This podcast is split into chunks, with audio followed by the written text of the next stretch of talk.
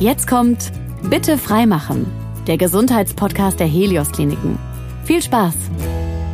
Herzlich willkommen zu dem Podcast Bitte freimachen von den Helios Kliniken. Unsere aktuelle Folge jetzt heute hat den Titel Schmerz lass nach.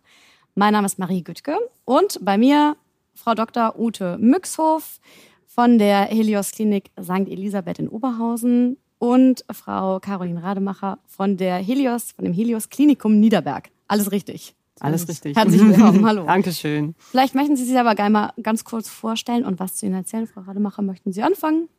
Ja, ich kann kurz anfangen. Mein Name ist Caroline Rademacher. Ich habe äh, vor geraumer Zeit, vor 15, 16 Jahren, mein Medizinstudium abgeschlossen. Bin dann in die Anästhesie gegangen und habe das auch lange Zeit äh, sehr gerne gemacht. Ähm, und bin eigentlich zufällig dann irgendwann in die Schmerztherapie gerutscht. Ähm, konnte mir das so am Anfang gar nicht so richtig vorstellen, das zu machen. Mhm.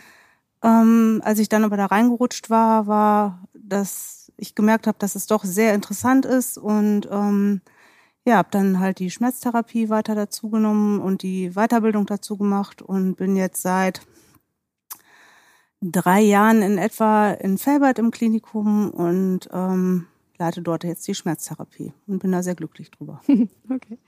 Und Frau Müxhoff? Ja, mein Name ist Ute Müxhoff. Ich bin auch von Hause aus Anästhesistin. Ähm, ich bin 55 Jahre und ich äh, mache jetzt mittlerweile seit 15 Jahren äh, Schmerztherapie und ähm, ja, ich war zuvor im St. Joseph Hospital in Wuppertal beim Dr. Zekler, der ja auch in der Schmerzszene eigentlich ein Begriff ist und leite jetzt eben seit circa zweieinhalb Jahren die, ähm, die Schmerz, das Zentrum für Schmerzmedizin an der Helios Klinik in Oberhausen. Mhm. Multimodale Schmerztherapie, das habe ich mir aufgeschrieben so als Schwerpunkt von Ihnen beiden. Und Schmerztherapie erklärt sich mir, okay, äh, das kann ich mir noch gerade so irgendwie zusammenreimen, aber multimodal, was genau bedeutet das überhaupt? Also multimodal heißt ja jetzt erstmal nur, dass äh, viele verschiedene oder mehrere verschiedene Fachdisziplinen an der Behandlung beteiligt sind. Um jetzt die Sinnhaftigkeit zu erklären, warum das erforderlich ist, äh, muss man so ein bisschen weiter ausholen. Ähm, nämlich was macht eigentlich den chronischen Schmerzpatienten oder die Probleme des chronischen Schmerzes bei den Patienten eben aus? Und das ist eben mehr als Schmerzen an einer äh, bestimmten Körperstelle, die über eine bestimmte Zeit bestehen, sondern diese lang andauernden Schmerzen gehen eben mit vielerlei Beeinträchtigungen einher, die sowohl körperlicher Natur sind, aber auch äh, sozialer Natur irgendwann. Ja, wenn ich immer Schmerzen habe, mich nicht mehr bewegen kann, dann kann ich auch nicht mehr arbeiten gehen, kann meine Hobbys vielleicht nicht mehr durchführen. Das macht natürlich die Stimmung nicht gut, das macht das, äh, gibt Probleme mit dem Umfeld.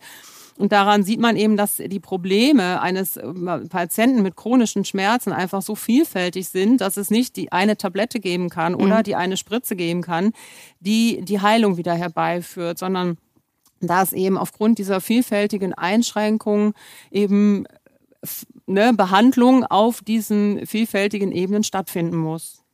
Die Patienten haben ja, also die zu uns kommen, haben ja meistens schon jahrelange Schmerztherapien hinter sich als einfaches Modul, sage ich mal.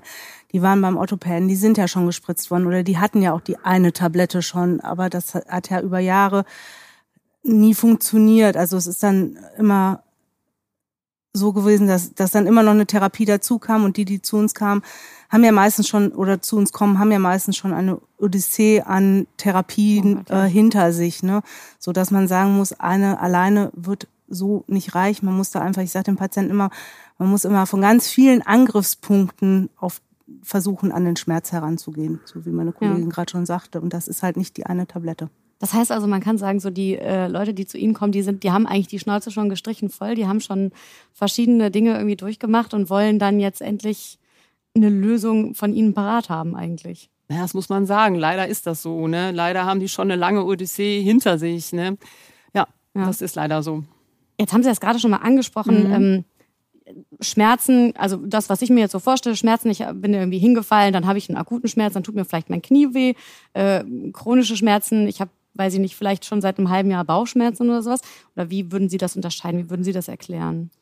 Also da gibt's, ähm, glaube ich, eine ganz einfache Erklärung. Der akute Schmerz, ähm, so wie Sie gerade gesagt haben, ist halt, was es ist was passiert, es ist ein Trauma geschehen, ähm, man ist gefallen, in dem Beispiel jetzt. Mhm. Oder das, was wir den Kindern immer sagen, wenn sie die Hand auf die heiße Herdplatte tun, ja, dann haben sie einen akuten Schmerz. Dieser akute Schmerz hat eine Warnfunktion, nämlich das Zurückziehen von der Herdplatte, damit ich mich nicht dauerhaft in Lebensgefahr bringe. Also es ist halt was Akutes, was eine Warnfunktion hat, um ein Vermeidungsverhalten und auch dann hinter ein Heilungsverhalten mhm. ähm, in Gang zu bringen. Der chronische Schmerz setzt dann ein, wenn ähm, quasi der akute Schmerz also vorbei ist und die Warnfunktion fehlt. Also das heißt, das Trauma eigentlich überwunden ist, der Schmerz aber bleibt. Okay. Also da müssten dann eigentlich die Warnsignale noch viel größer sein oder äh, kann man sagen, einer von beiden ist schlimmer oder gefährlicher? Ja, es ist ja so, dass einfach der akute Schmerz, sag ich mal, ist ein Symptom und der chronische Schmerz ist eine eigenständige Krankheit. Und wir nennen das ja auch, ähm, also das ist die Grundlage, wenn wir nochmal auf die multimodale Therapie äh, zurückkommen, ist das das biopsychosoziale Krankheitsmodell. Oh, das ist aber ja. ein schweres Wort. Das ist ja. ein schweres Wort, ist ja auch äh, äh, eine große Krankheit. Und das zeigt eben, das heißt eben, die Funktionsstörungen sind eben biologisch, also das, was den Körper betrifft, mhm. äh, die sind in psychischer Natur. Ja, jemand, der lange Schmerzen hat, der sich nicht mehr be gut bewegen kann, der auf der Arbeit oft krank ist, bekommt oft viel Gegenwind. Ja, die Arbeitskollegen finden das nicht toll, wenn der so oft nicht kommt. Der Chef findet das auch nicht gut. Vielleicht verliert er seinen Job. Ja, mhm. das macht die Stimmung schlecht.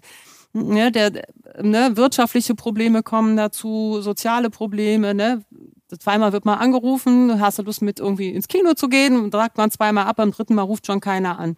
Und das ist so diese typische Karriere. Und das ist halt jetzt, der chronische Schmerz hat sicherlich auch Warnfunktionen aber in anderer Art und Weise, weil eben viel mehr auch äh, psychische, soziale Probleme damit reinspielen und Einfluss nehmen. Mhm.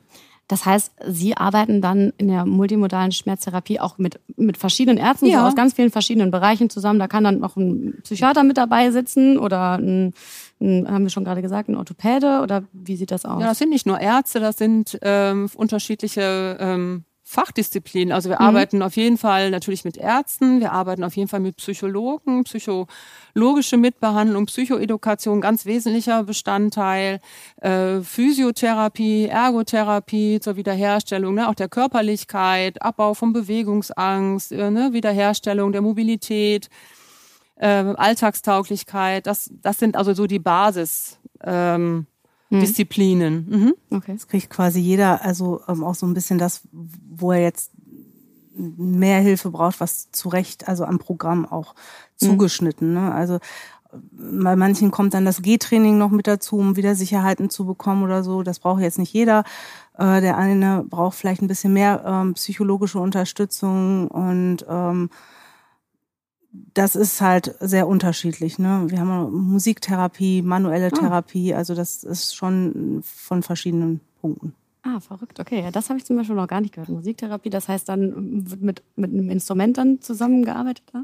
Genau, wir haben ähm, ähm, jemand, der extra dafür reinkommt, der auch bei uns in der Psychiatrie arbeitet und mhm. da Musiktherapie macht und da drin ausgebildet ist und ähm, Stimmungen auch mit Instrumenten darzustellen. Da geht es jetzt nicht darum, irgendein Instrument zu lernen oder ja. irgendwie besonders gut zu singen oder so. Eine ne? teure Musikschule. Nein, ähm, das, sondern auch auch ähm, Gefühle, aber auch auch in der Gruppe was zu machen. Also ich finde ähm, Gruppentherapie ist was was ganz ganz wichtig ist in der multimodalen Schmerztherapie auch. Mhm. Ähm, dass die Patienten auch in der Gruppe voneinander und miteinander was lernen und ähm, das bringt denen auch häufig Unterstützung zu sehen, ich bin ja jetzt gar nicht so alleine. Ja, wahrscheinlich gerade, wenn man darauf hingeht, dass dann auch so der soziale Druck immer größer ist, dass man das mhm. Gefühl hat, irgendwie man ist der Einzige, der jetzt gerade. Genau, das denken ja viele. Ne? Mhm. Man ist dann einfach so isoliert und äh, kreist da um seinen Schmerz und um seine Traurigkeit. Und von mhm. daher ist äh, Gruppentherapie auch und ja, auf jeden Fall auch wichtig, um zu sehen, äh, ne, dass es anderen ähnlich geht, dass man auch ähm, unterschiedliche Wegstrecken vielleicht schon erreicht hat. Ja, das ist ja jetzt auch nicht mehr eine Behandlung, die nach, ne, nach zwei Wochen kommt man rein mit starken Schmerzen, nach zwei Wochen geht man nach Hause und ist total geheilt. Das ist ja nicht so. Das wäre der Idealfall. Das wäre der Idealfall, aber da muss ich ganz ehrlich sagen, das ist, äh, sagen wir mal, in den wenigsten Fällen auch okay. so. Und das ist äh, jetzt nicht, weil wir so schlecht sind, sondern weil es einfach langfristiges äh, Projekt ist oder eine langfristige Behandlung ist. Mhm. mhm. Kann man denn eigentlich sagen, jeder Schmerz ist irgendwie behandelbar? Wenn Sie gerade schon sagen, das kann auch durchaus sein, dass man das dann sein Leben lang hat. Ähm Behandelbar heißt ja nicht gleich heilbar. Okay. Ne? Also es also, ist, ist, behandelbar, aber nicht unbedingt auch heilbar dann. Genau, also ich, ähm, ich glaube, in der Schmerztherapie muss man sich klar machen, dass nicht immer das Ziel ist, dass der Schmerz ganz weg ist. Mhm. Auch wenn das natürlich für jeden wünschenswert wäre, dass der Schmerz ganz weg wäre und der, äh, wie die Kollegin gerade schon sagte, nach zwei Wochen da raushüpft, ja. Aber ähm, wir fangen halt in der Schmerztherapie nur einen Weg an, den die Patienten eigentlich weitergehen müssen, um langfristige Besserung zu haben. Und ähm, manchmal ist es halt auch so, man muss ja auch abschätzen, wenn der Schmerz ganz weg ist, was sind dann vielleicht die Nebenwirkungen der Medikamente. Ähm, ich denke, man muss gucken, dass man ein gutes Gleichgewicht zwischen ähm, Schmerzreduktion und ähm, Lebensqualität herstellt. Mhm, okay. Weil ich sag mal, wenn der Schmerz weg ist, ich aber nur noch im Bett liege und schlafe, weil die Nebenwirkungen von dem Medikament so hoch sind, dass ich ja. nur noch schlafe, dann bin ich zwar schmerzfrei, habe aber vielleicht keine Lebensqualität mehr. Mhm. Das heißt, da suchen Sie auch so ein bisschen die Balance zu finden dazwischen im Zweifelsfall, wenn man denn dann. Also das ist das ähm, eigentlich das glaube ich, auch, worum es geht. Ja, mhm. wenn der Schmerz wird immer irgendwie so ein bisschen bleiben. Der hat auch eine Funktion. Ne? Mhm. Schmerz hat ja auch manchmal eine Funktion. Ne? Da komme ich Zuwendung oder kann mich auch vielleicht zurückziehen. Aber was halt das Wichtigste ist, die Wiederherstellung der Lebensqualität. Und äh, wenn ich jetzt, sagen wir mal, wieder aktiv sein kann, wenn ich äh, man wieder zur Arbeit gehen kann, wenn ich am gesellschaftlichen Leben teilnehmen kann, ist meine Lebensqualität viel besser und der Schmerz nimmt viel weniger Raum. Mhm. Ja, wenn ich mich aber total aufgrund des Schmerzes total zurückgezogen lebe, ist der Schmerz sozusagen der Taktgeber. Und das ist halt das, worum es geht. Ne? Das ähm, ist auch das Erste, was wir eigentlich machen, wenn die Patienten kommen, dass wir darüber aufklären, dass das auch das Ziel der Behandlung ist, dass wir realistische Therapieziele formulieren, was ist erreichbar und was ist möglich. Und äh, um das eben auch realistische Erwartungen zu schüren. Und das ist eigentlich das Ziel, die Wiederherstellung der Lebensqualität. Mhm. Und das ist nicht unbedingt, dass es immer so ist, wie es vielleicht irgendwann mal war, als nichts da war, aber dass man trotzdem wieder auf dem basiert, was die Person ausgemacht hat, auf Hobbys, auf Neigungen, ne? was war schön, dass man da anknüpft und von da aus dann ressourcenbasiert dann neue Wege eben findet. Aber wahrscheinlich ja gerade, wenn jemand schon super lange Schmerzen hat, dann würde er sich wahrscheinlich auch damit zufrieden geben, wenn man schon sagt, okay, es wird ein bisschen besser, es wird nie wieder perfekt werden, aber wir gehen zumindest in die richtige Richtung dann dahin. Ja, aber das ist nicht unbedingt immer so, weil die Patienten, sie haben ja, wir haben ja gerade schon gesagt, die haben häufig eine lange Odyssee schon hinter sich, mhm. ja. Und viele Kollegen haben schon ähm, ne, gesagt, ja, also das ist jetzt und danach ist alles super. Die Pille, die OP, die Spritze und danach ist alles super. Und bei uns ist es schon, dass das schon in den Köpfen ist. Jetzt kommen die. Das wird auch vorher, ne, ist ja auch schon mit langer Wartezeit verbunden. Und jetzt haben sie dann den Termin und dann sind die Erwartungen groß. Und wenn man dann so erstmal ne, sagt, so ja, aber ich glaube, dass das nicht wieder ganz weggeht, da ist erstmal schon mal äh, manchmal auch erstmal ein bisschen Enttäuschung macht sich breit. Okay. Ja. Ja, gut, aber da muss man wahrscheinlich dann, um auf den Boden der Tatsachen zurückzuholen, oder? Ja, ist auf jeden Fall vor, genau ja. vorsichtig angehen. Ja. Ne? Also manchmal ist ja auch gar nicht, ähm, manchmal ist es auch so, dass der, der Schmerz nur minimal runtergeht, aber der Patient statt 50 Meter wieder 500 Meter laufen kann und sagt, super, ich habe zwar noch Schmerzen, aber ich kann wieder selber einkaufen gehen. Mhm. Ne? Also das ist und das ist aber auch ganz wichtig, äh, wie die Kollegin gerade schon sagte, ähm, realistische Ziele zu erarbeiten. Ne? Und auch was ich mal ganz wichtig finde, ist auch klar zu machen, dass das auch nur so bleibt oder vielleicht auch noch ein bisschen besser wird, wenn die Patienten das, was sie in diesem Aufenthalt ähm, an Therapien bekommen haben, gelernt haben, ähm, auch fortsetzen in mhm. gewisser Weise. Ne? Da, ein gutes Stichwort. Ähm, wir haben ja gerade schon den Titel gesagt, Schmerz lass nach, mit verschiedenen Möglichkeiten, das ja auch noch hinzubekommen. Mhm. Ähm, bei Ihnen Neuerdings wird mit Blutegeln gearbeitet in der Schmerztherapie. Wie genau kann ich mir das vorstellen? Also, weil ehrlicherweise, da haben wir auch schon kurz drüber gesprochen, Blutegel ist jetzt jetzt nicht das total netteste und süßeste kleine Tier, mit dem man zusammenarbeiten will, oder? Ähm, ja, ähm, eigentlich ähm, sind die ähm, ich finde ich find die jetzt weder eklig noch sonst irgendwas. Nee, nee okay. gar nicht. Ich war am Anfang auch sehr skeptisch, als ich das, die das erste Mal bestellt habe. Ähm, aber ähm, die sind nicht, nicht eklig. Aber und man muss auch sagen, die Akzeptanz der Patienten ist ähm, sehr groß. Okay. Also okay. Ähm, die wenigsten ja. Patienten ekeln sich tatsächlich davor oder haben ein Problem. Also es wird ähm, sehr gut akzeptiert. Das ist natürlich nicht alleinige Therapie, sondern halt auch nur ein Bruchteil mhm. oder ein Baustein von, von vielen verschiedenen ja. Therapiemöglichkeiten. Äh, ganz kurz nochmal dazu. Das heißt, Sie haben die bestellt, dann kriegt man irgendwann äh, morgens äh, ein Paket geliefert, wo ein Haufen Blutegel drin sitzen, oder? Ja, so in etwa. Also die werden natürlich jetzt nicht bei ähm, einem nicht Versandhändler ja. okay. bestellt, sondern in der Apotheke. Die sind ja auch gezüchtet.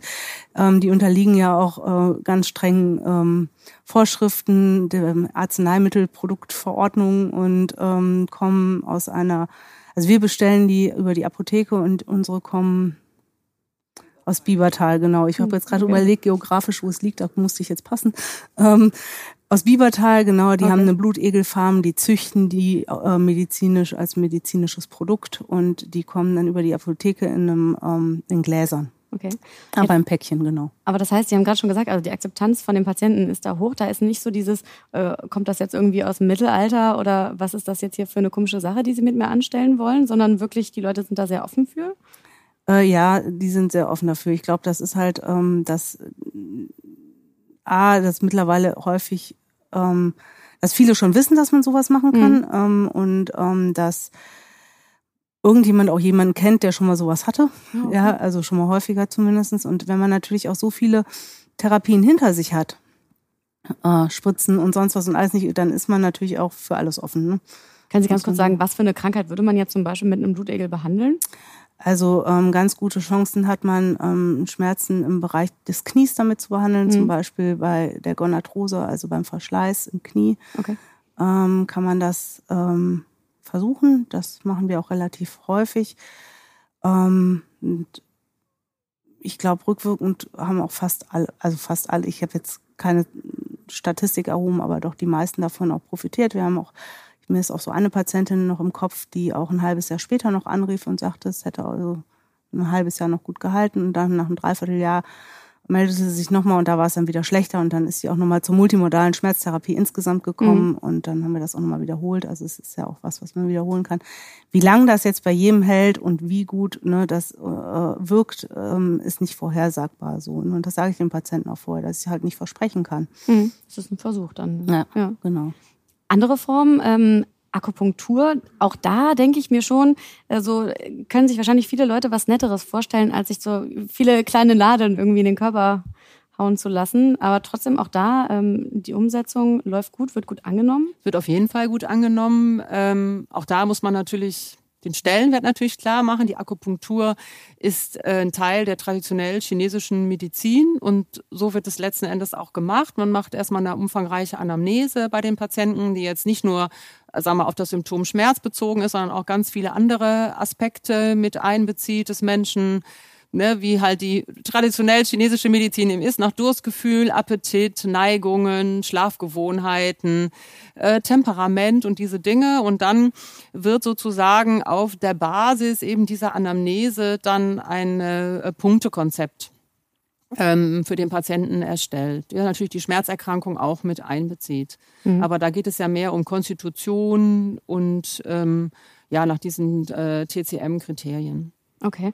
Und da auch eine Krankheit, wo Sie sagen, damit haben wir richtig guten Erfolg gehabt mit der Akupunktur? Ja, es ist ja sogar eine Kassen, eine, äh, ne, ah, eine okay. Leistung der gesetzlichen Krankenkassen. Da ist ja, gab es ja vor Jahren eine, eine, Studie, die dann seitdem ist ja der chronische lumbale Rückenschmerz und die Gonarthrose ist, ist die Akupunktur, also Kniegelenksverschleiß, ah, okay, ja, ist äh, eine ähm, ähm, Leistung der gesetzlichen Krankenkasse, dass man das jetzt auch einmal im Jahr, zehn Sitzungen, falls man noch mehr braucht, könnte man diese beantragen, dann auch äh, von der Krankenkasse übernommen werden. Wir setzen das sowohl in der ambulanten Behandlung ein, aber auch in der ähm, stationären Behandlung, einfach weil eben nicht nur das Symptom Schmerz, aber auch andere Symptome, zum Beispiel schlechter Nachtschlaf, ne, Herzrasen, okay. aufgeregt sein, also die Stimmung damit schon positiv beeinflusst werden kann.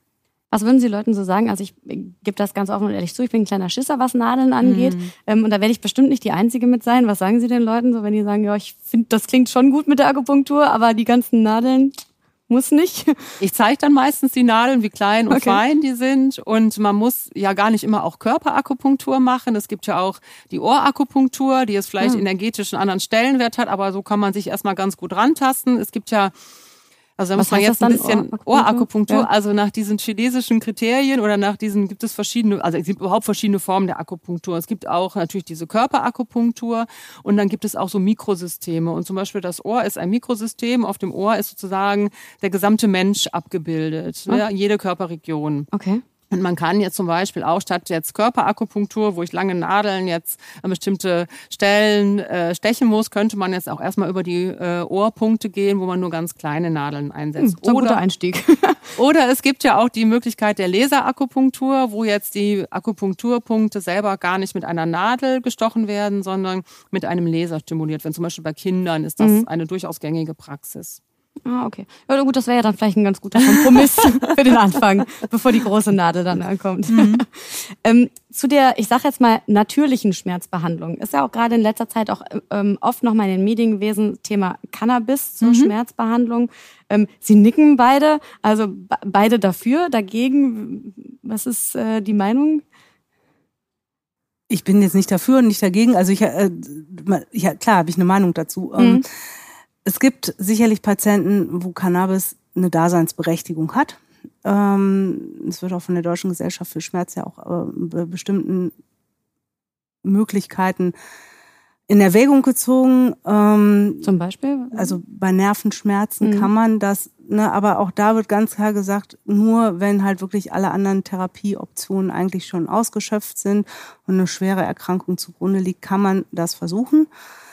Ähm, Cannabis macht sicherlich nicht schmerzfrei in mhm. Form von, ich äh, nehme jetzt drei Ein Tropfen ja. und dann bin ich schmerzfrei. Ja.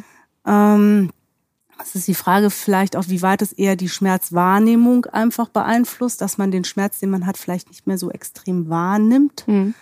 Ne? Ähm, ja, ähm, wenn, ich nick deswegen so, weil natürlich als das Gesetz geändert wurde, dass das jetzt bezahlt werden soll, auch von den Krankenkassen, natürlich ähm, erstmal alle gekommen sind und gesagt haben, ich will jetzt Cannabis. Ne? Okay. Und letztendlich machen wir das ähm, unter diesen speziellen Aspekten halt, aber es ist jetzt nicht so, dass, ähm, dass jeder Patient, der Schmerzen hat, äh, Cannabis bekommt. Automatisch dann, ja. ja. Okay. Das ist so. Ich weiß nicht, wie, ja, ich mach's, wir machen es also das? auch so. Ich meine, häufig ist natürlich erstmal, ne, wird ja auch sehr in der Presse, muss man ja auch sagen, das Interesse der Patienten geweckt. Ähm, ja, das, das ist natürlich schon so. Fokus, ja. Ja, und dann natürlich unter auch immer gerne geworben, natürlich auch. Es ist ja ein Naturprodukt, ja.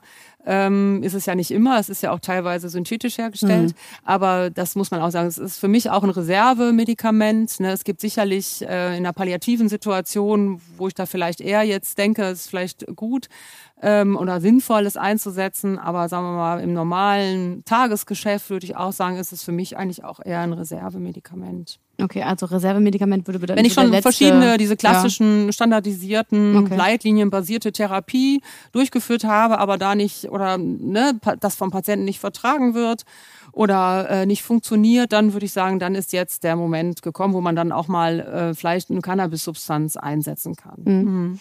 Ähm, tatsächlich, und ich äh, gehe da jetzt total unwissend dran, ähm, stelle ich mir das so vor, dass ich wirklich zum Apotheker gehe und sage, mhm. so, ich nehme ich nehm jetzt einmal den Joint von der Sorte und einmal den Joint von der Sorte. Aber so läuft es nicht, oder? Nicht also, ganz. Sie grinsen schon so, ja.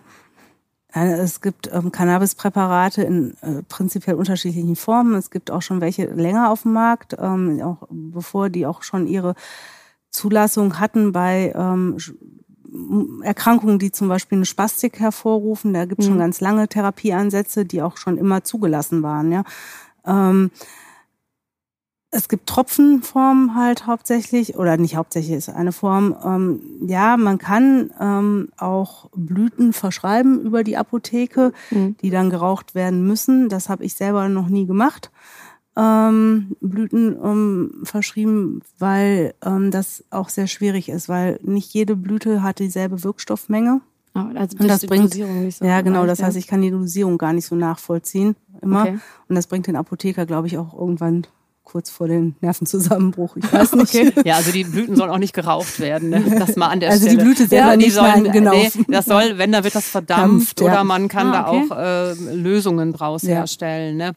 Ähm, ja, also Blüten kommen bei mir gar nicht, ähm, ja. es bei mir auch gar nicht, aber auch aus dem ganz einfachen Grund, ähm, dass einfach, wenn man jetzt diese Blüten, diesen Dampf inhaliert, mhm. man hat einen sehr schnellen Anstieg einer hohen Dosis, der auch genauso schnell wieder abflaut. Mhm. Und äh, bei uns ist es ja eher, dass wir eigentlich wünschen, dass der Patient längerfristig abgedeckt ist und ich dann eher auf ölige Tropfen äh, mhm. zurückgreife, die dann genommen werden. Der, ne, der Spiegel im Prinzip wie so eine Retardsubstanz, ne, die Dosis langsam kommt, länger bleibt und dann auch langsam wieder abflaut und dann die nächste Dosis gegeben wird. Ja. Mhm. Man muss ja auch sagen, das ist ja auch eine Substanz, die haben ja auch möglicherweise ungünstige Nebeneffekte und schnell anfluten, schnell abflauen, das ist nicht das, was wir benutzen ne, mhm. aufgrund dieser Effekte, die ich eben genannt hatte. Mhm. Also das ist dann eher so wirklich, wie Sie auch gerade gesagt haben, so der, der letzte Ausweg, wenn dann irgendwie man das Gefühl hat, das wirkt gar nicht so richtig oder ja, genau. schlägt nicht so richtig an, dann würde man da mal dazu greifen. Aber